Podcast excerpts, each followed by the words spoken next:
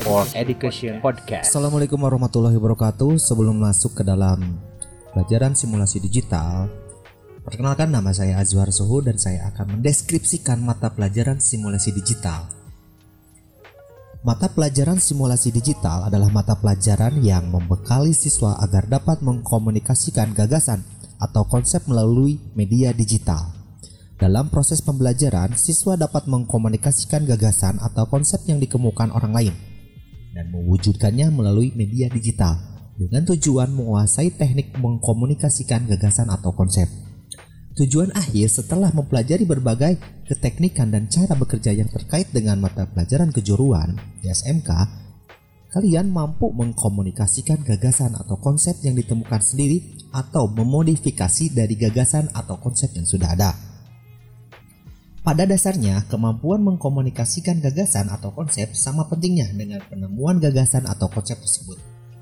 Kemampuan mengkomunikasikan gagasan atau konsep dengan tepat mencerminkan kecerdasan, pola pikir, dan tingkat penguasaan gagasan atau konsep tersebut.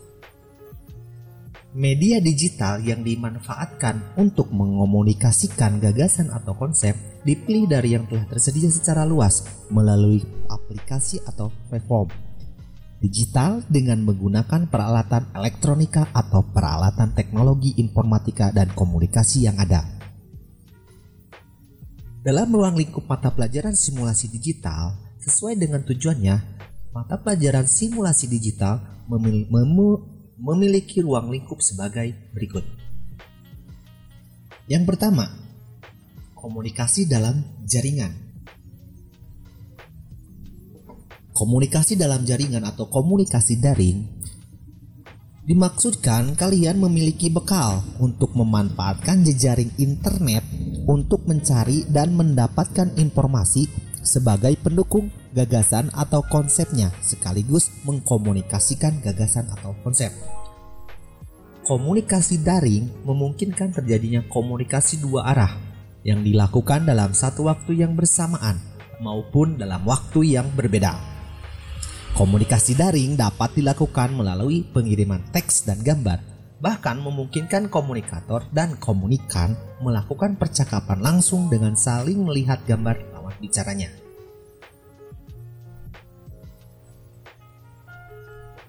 Yang kedua ada kelas maya.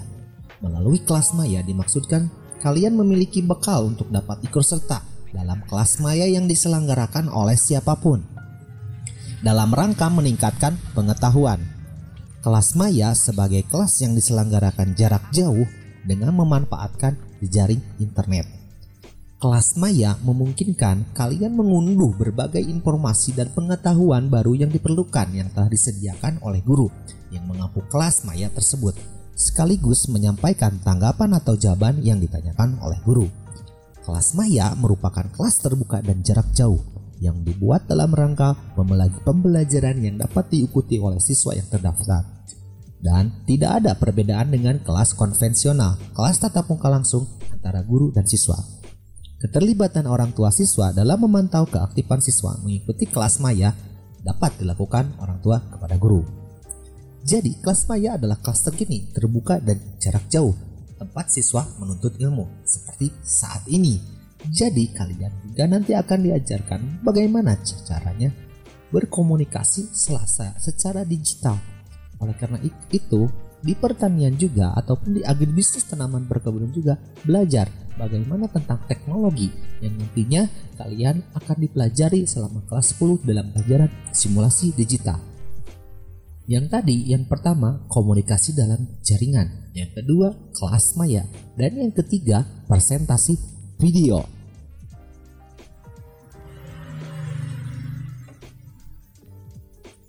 Kemudahan perekaman gambar bergerak dalam bentuk video dan perkembangan teknik video dari analog ke digital memungkinkan seseorang merekam gambar bergerak yang lebih baik dan lebih mudah meskipun harus mempelajari teknik perekaman gambar dan penyuntingannya melalui video proses atau proses perekaman gambar bergerak melalui lensa yang ada pada peralatan kamera digital atau cam recorder atau telepon genggam. Presentasi video memberikan bekal bagi kalian untuk membuat video terutama untuk mengkomunikasikan gagasan atau konsep. Gagasan atau konsep ini bisa dioleh seperti tugas kalian ataupun jawaban-jawaban kalian dari tugas dari guru-guru kalian. Ada kalanya penyaji saat mengkomunikasikan gagasan atau konsep tidak memerlukan banyak gerakan atau hanya memerlukan ruang gerak yang sedikit. Untuk kepentingan terseduh, video proses untuk pengambilan gambar penyaji dapat digantikan dengan memanfaatkan webcam. Presentasi video membekali siswa dapat melakukan keduanya. Seperti itu, jadi komunikasi dalam jaringan, kelas maya, ataupun presentasi video, semuanya itu ada dalam simulasi digital dalam pendahuluan saat ini. Oleh karena itu, walaupun kalian mengambil beberapa jurusan, baik jurusan multimedia, agribisnis tanaman perkebunan, ataupun teknik bisnis sepeda motor yang ada di SMK Negeri 13 Garut, akan belajar tentang simulasi digital. Itu untuk prolog pertama. Selanjutnya komunikasi dalam jaringan. Manusia merupakan makhluk sosial secara naluri Makhluk sosial membutuhkan berkomunikasi dengan sesama. Tidak ada manusia yang dapat hidup tanpa terjadinya komunikasi. Seiring dengan perkembangan teknologi, bentuk komunikasi juga ikut berubah. Jika pada awalnya komunikasi terbatas di lingkungan sendiri, kini jangkauan komunikasi setiap orang makin meluas. Hal ini membuka kemungkinan memperoleh sumber informasi baru dan memperluas lingkup interaksi dan diskusi. Yang pertama pengertian komunikasi. Komunikasi telah digunakan sejak manusia pertama diturunkan ke muka bumi. Para ahli memaknai komunikasi antara lain sebagai berikut.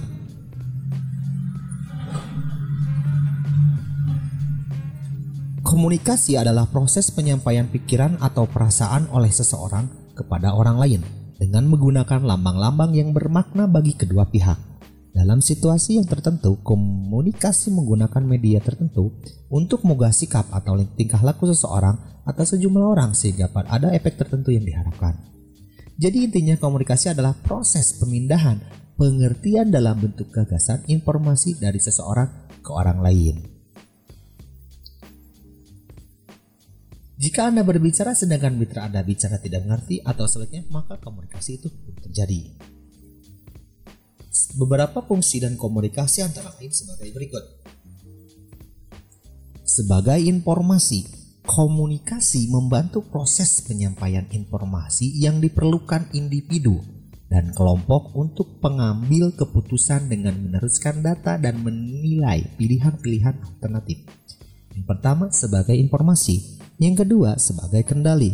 Komunikasi bertindak untuk mengendalikan perilaku anggota dalam beberapa cara setiap organisasi mempunyai wewenang dan garis panduan formal yang harus dipatuhi oleh karyawan.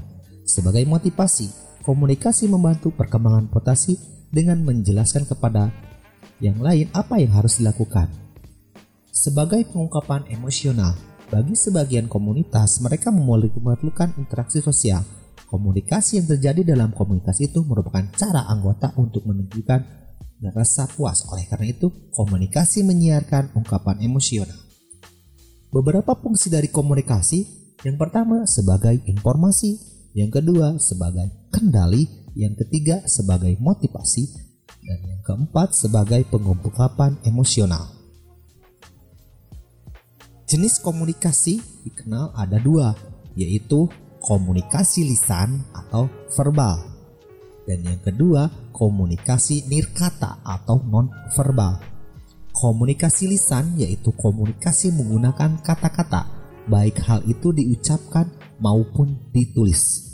Komunikasi nirkata yaitu komunikasi menggunakan bahasa tubuh, bahasa gerak atau gerak isyarat, gestur atau gambar.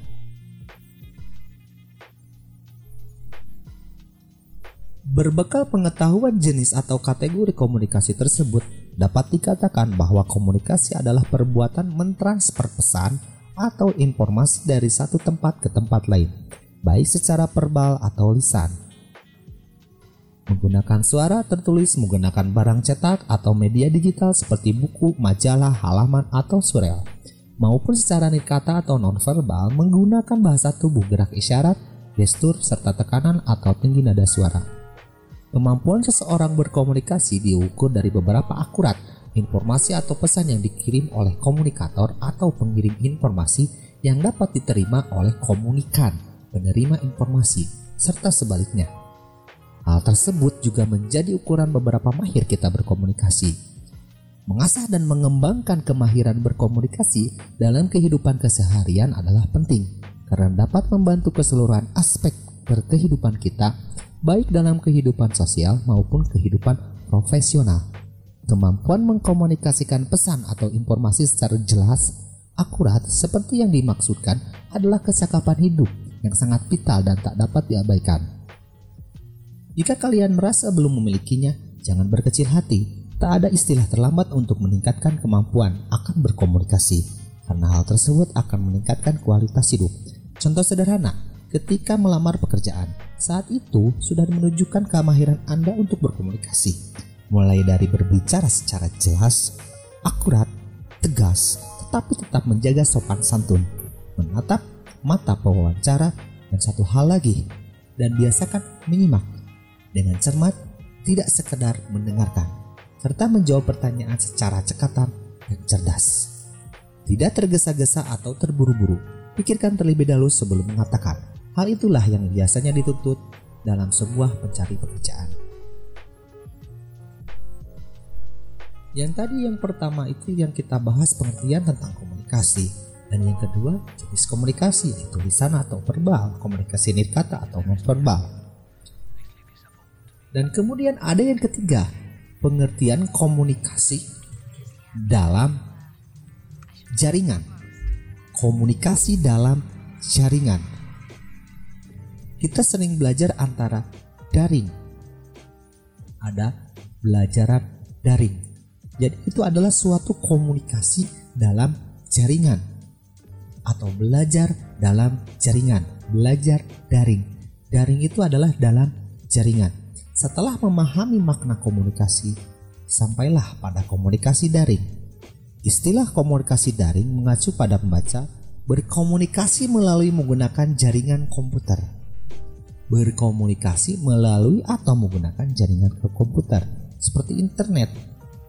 Dengan kata lain, komunikasi daring adalah cara berkomunikasi di mana penyampaian dan penerimaan pesan dilakukan dengan atau melalui jaringan internet. Komunikasi yang terjadi di dunia semu tersebut lazim disebut berkomunikasi di dunia maya atau cyberspace. Perkembangan pertama komunikasi daring dimulai pada tahun 1960-an ketika peneliti Amerika mengembangkan protokol yang memungkinkan mengirim dan menerima informasi atau pesan melalui komputer. Protokol tersebut dinamakan ARPANET yang diluncurkan pada tahun 1969. Akhirnya berkembang menjadi internet. Internet berasal dari interconnect sekali lagi dari interconnect detect networks yang disingkat menjadi internet walk atau internet yang digunakan oleh sekitar 200 juta orang di seluruh dunia pada pergantian milenium ketiga. Komunikasi daring ini menjadi mungkin dalam dunia pendidikan pertengah Bali pada tahun 1980. Setelah pengembangan dan penyebaran komputer pribadi atau PC personal komputer, latar belakang komunikasi daring dalam pembelajaran dan penelitian dapat dibagi menjadi dua periode yang berbeda, ditandai oleh pengenalan komputer sebagai media pendidikan pada tahun 1980-an dan munculnya World Wide Web pada pertengahan 1990-an. Pada periode pertama, sejak pertengahan 1980-an, para pendidik menentukan potensi media pendidikan untuk pengajaran bahasa. Integrasi komunikasi yang dimediasi komputer di dalam kelas itu sendiri dibagi menjadi dua. Yang pertama, beberapa pendidik mulai menggunakan email untuk mengatur pertukaran informasi jarak jauh. Dan yang kedua, pendidik mulai menggunakan program perangkat lunak sinkron untuk memungkinkan percakapan komputer antar kelas. Jadi zaman dahulu kala juga sudah dimu, sudah dimulai ya daring tersebut. Kalau kita ini baru merasa daring itu sekarang pada tahun 2020 sedangkan pada zaman dahulu sudah dilaksanakan pada tahun 1989. Komunikasi daring atau komunikasi virtual adalah cara berkomunikasi di mana penyampaian dan penerimaan informasi atau pesan dilakukan dengan menggunakan internet atau melalui dunia maya. Komunikasi virtual pada abad ini dapat dilakukan di mana saja serta kapan saja. Salah satu bentuk komunikasi virtual adalah pada penggunaan internet. Internet adalah media komunikasi yang cukup efektif dan efisien dengan tersedianya berbagai layanan fasilitas seperti web, chatting, messenger, email, Facebook, Twitter, Instagram, WhatsApp. Banyak sekali fasilitas yang ditawarkan dalam dunia maya untuk melakukan komunikasi dan keberadaannya semakin membuat manusia tergantung pada teknologi. Ketergantungan tersebut dapat dilihat pada maraknya penjualan ponsel ataupun Android dengan harga yang murah dan tawaran kelengkapan fasilitas untuk mengakses internet. Gelemaran berkomunikasi yang bermedia internet ini menimbulkan suatu komunitas baru yang disebut komunitas virtual. Ada beberapa kelemahan dan keunggulan dalam komunikasi daring ini. Komunikasi daring memiliki beberapa keunggulan jika dibandingkan dengan komunikasi konvensional, antara lain sebagai berikut. Keunggulan dan kelemahan komunikasi daring dapat dilakukan kapan saja. Keunggulannya, dengan komunikasi daring, setiap pengguna dapat melakukan komunikasi di mana saja dan kapan saja dengan syarat terkoneksi dengan jaringan internet dan memiliki sarana yang mencukupi. Yang kedua, efisiensi biaya. Berbeda dengan komunikasi konvensional, Komunikasi daring tidak memerlukan pihak yang berkomunikasi untuk bertemu tatap muka. Dengan komunikasi daring, siswa ataupun kalian dapat menghemat biaya transportasi. Yang ketiga, efisiensi waktu. Komunikasi dapat dilakukan dengan cepat tanpa harus membuang waktu dengan melakukan perjalanan. Pesan komunikasi dapat disampaikan pada saat itu juga dalam hitungan detik walau kedua pihak yang berkomunikasi saling berjauhan. Sangat waktunya itu sangat cepat Contohnya kalau kita di dalam WA atau WhatsApp, ketika kita mengirim pesan yang jaraknya antara Garut dengan Bandung atau Garut dengan Jakarta sekali tap Assalamualaikum dalam jarak beberapa detik saja sudah sampai ke Jakarta dan penerima pesan atau yang komunikan komunikasi tersebut sudah terjadi secara daring. Selanjutnya terintegrasi dengan layanan TIK lainnya. Sambil melakukan komunikasi daring, Kalian juga dapat memanfaatkan layanan TIK lainnya untuk mendukung pelaksanaan dan kelengkapan komunikasi tersebut. Contoh layanan yang dapat digunakan seperti berbagi layar, presentasi dan dokumen seperti Zoom saat ini. Selanjutnya meningkatkan intensitas berkomunikasi. Komunikasi daring mendorong orang yang biasanya diam di dunia nyata menjadi aktif saat berkomunikasi di dunia maya. Meningkatkan intensitas berkomunikasi Biasanya orang yang di dunia nyatanya itu pendiam, biasanya itu aktif saat berkomunikasi di dunia maya. Selanjutnya meningkatkan partisipasi. Dengan terbukanya jalur komunikasi, akan semakin banyak orang yang dapat berpartisipasi dalam diskusi. Selain keunggulan komunikasi daring juga memiliki beberapa kelemahan. Ada beberapa kelemahannya, namun harus bisa kita minimalisir. Yang pertama tidak mewakili emosi pengguna. Intonasi bicara, raut muka, gerakan tubuh merupakan hal yang relatif sulit untuk dipahami melalui komunikasi daring. Contohnya, kalau kita merasakan apa kabar hari ini, bisa saja orang yang menjawabnya itu saya baik-baik saja. Tapi kita tidak bertemu dengan orang tersebut. Apakah dia benar-benar baik-baik saja? Atau sedang tidak baik-baik saja? Jadi yang pertama kelemahannya itu tidak mewakili emosi pengguna atau tidak mewakili emosi atau tidak mewakili emosi antara yang sedang berkomunikasi, antara yang mendengarkan dan yang berbicara. Yang kedua, memerlukan perangkat khusus. Dalam pelaksananya, komunikasi daring memerlukan hanya hardware atau software. Contohnya, software yang saya gunakan sekarang ini adalah Adobe Audition. Kalaupun kita ingin mentransfernya, kita harus mengeditnya dulu. Nanti noise-nya kita hilangkan dan kita beri edit-edit sedikit dan hardwarenya juga kita harus memakai PC bisa juga dengan Android ada hardware dengan handphone juga bisa. Kita merekam merekam beberapa obrolan kita dan mengirimkannya nanti. Bisa lewat Google Classroom ataupun yang lainnya. Bisa lewat Spotify ataupun yang lainnya. Yang ketiga terlalu banyak informasi yang tidak penting dalam komunikasi daring. Seringkali informasi yang didapat menjadi terlalu banyak sehingga membuat si bingung si penerima. Menyita konsentrasi, melakukan komunikasi daring tidak dapat tidak pada tempat dan waktu yang tepat, dapat mengabaikan atau menunda hal lain bahkan membahayakan orang lain maupun diri sendiri. Contohnya menyita konsentrasi, beda sekali kalau kita bertatap muka langsung secara konvensional. Kalau komunikasi daring tidak pada tempatnya. Contohnya, kalau seorang guru sedang memberikan pesan atau berbicara, siswa mungkin tidak dia itu sedang apakah sedang tiduran ataupun sedang jongkok atau sedang apa atau sedang memasak. Biasanya kalau di sekolah itu kita bertemu langsung tetap mau tetap muka ataupun menghadap semuanya itu terjadi. Ada beberapa adat dan ada beberapa aturan-aturan seperti itu. Dan yang kelima ada jenis komunikasi daring. Nah, banyak komunikasi jenis-jenis komunikasi daring. Yang pertama ada komunikasi daring sinkron atau serempak. Komunikasi daring serempak atau komunikasi yang daring sinkron adalah komunikasi menggunakan komputer sebagai media yang terjadi secara serempak waktu yang nyata atau real time. Contoh komunikasi sinkron lain sebagai berikut: text chat, Text chat adalah sebuah fitur aplikasi atau program dalam jaringan internet untuk berkomunikasi dan bersosialisasi langsung sesama pemakai internet yang sedang daring yang sama-sama sedang menggunakan internet.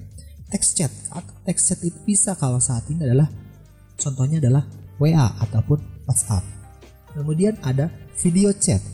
Video chat merupakan teknologi untuk melakukan interaksi audio dan video secara real time antara pengguna di lokasi yang berbeda. Video chatting biasanya dilakukan melalui perangkat komputer atau maupun tablet atau smartphone, juga disebut telepon video call. Video chatting dapat berupa interaksi point to point seperti FaceTime dan Skype atau interaksi multi point satu ke banyak atau banyak ke banyak seperti dalam Google, Hangouts, Zoom, dan yang lainnya.